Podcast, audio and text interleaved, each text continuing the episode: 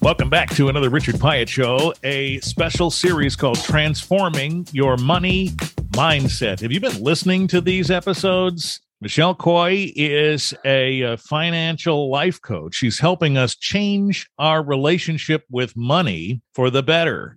And boy, have we been busy trying to understand the things that are working against us so we can better understand the things that we can do to change that. Welcome back, Michelle. Thank you, Richard.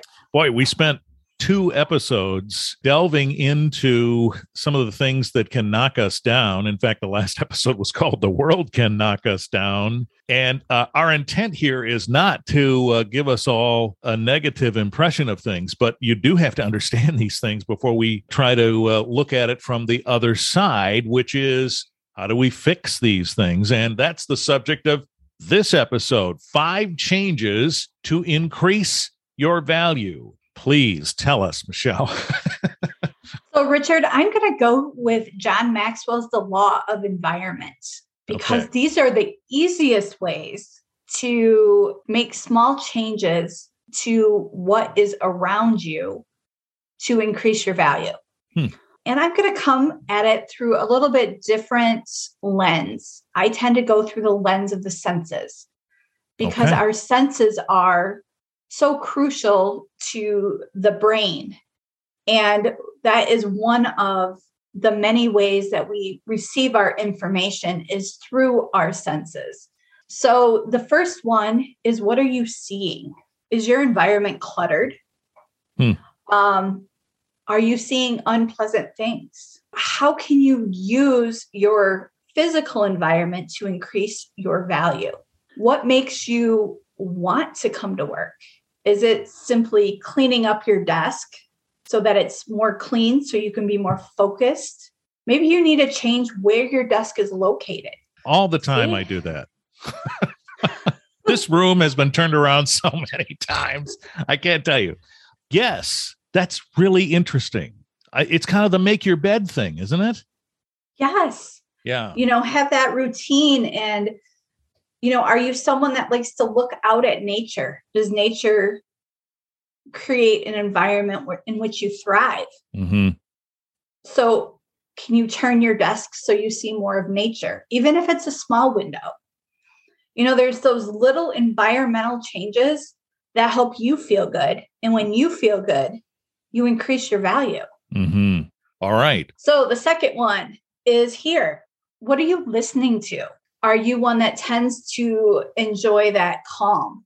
I know for me, when I'm working and want to be focused, I have spa music on. I have that gentle music.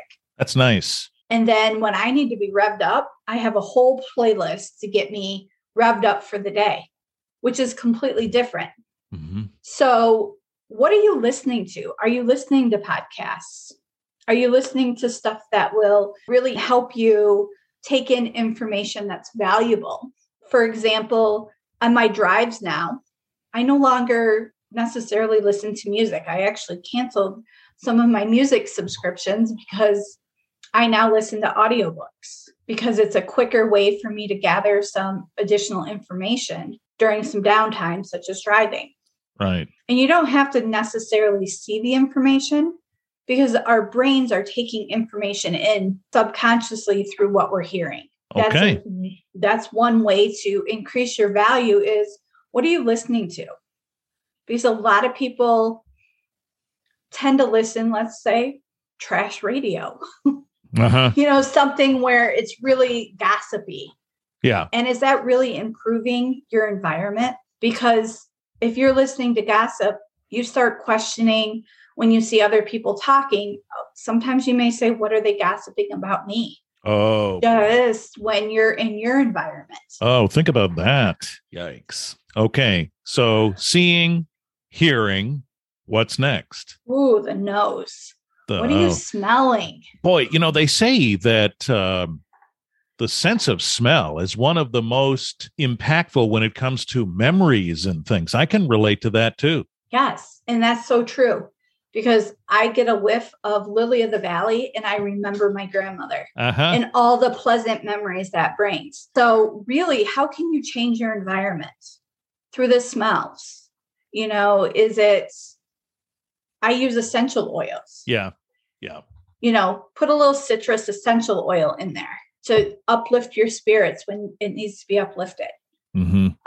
Are you in a place where maybe it's an unpleasant odor? How can you change that where it's not just masking that smell, but really, you know, helping you to change that environment? I have worked with several people who have used diffusers in their office with essential oil to help them with whatever it was they were trying to accomplish. I also worked with a lady who would dab peppermint essential oil behind her ears when she needed to be on and focused. Isn't that something? Yes. It's amazing how that sense of smell really does make a difference. Mm-hmm. All right. And the next sense is your touch. Is that chair that you sit in uncomfortable? Because when it's uncomfortable, just imagine what it's signaling to your body. And when your body's uncomfortable, you won't necessarily be able to focus. And when you're not focused, a lot of times you can't progress and get your work done. Mm-hmm. And by just changing that chair or changing the way, like your clothing, a lot of times people wear that uncomfortable clothing because, oh, it looks stylish. It looks really good. However, if you're not feeling good, you start questioning your own value. Why am I wearing this? Is this just a way to look good? However, you need to be your authentic self. Wear something that's comfortable. Yeah. If it doesn't feel good, I think it doesn't look good. So that plays on my mind. I did it yesterday. I put some shirt on and I didn't feel right in it. I took it off and changed it just because I can't go all day feeling this, you know, odd fit of this shirt. Yeah. And then people start looking at you and then you start questioning, why are they looking at me? Mm-hmm. What's the reason they're looking at me? What am I doing? Is it that shirt? Yeah, right. Exactly. So wear something that's comfortable that makes you feel good. Because if you feel good, it's just, you're going to stand more confidently. Mm-hmm. And when you have that confidence, it makes a difference. It just happened before we recorded this episode. I have to tell you, this microphone is not where I want it.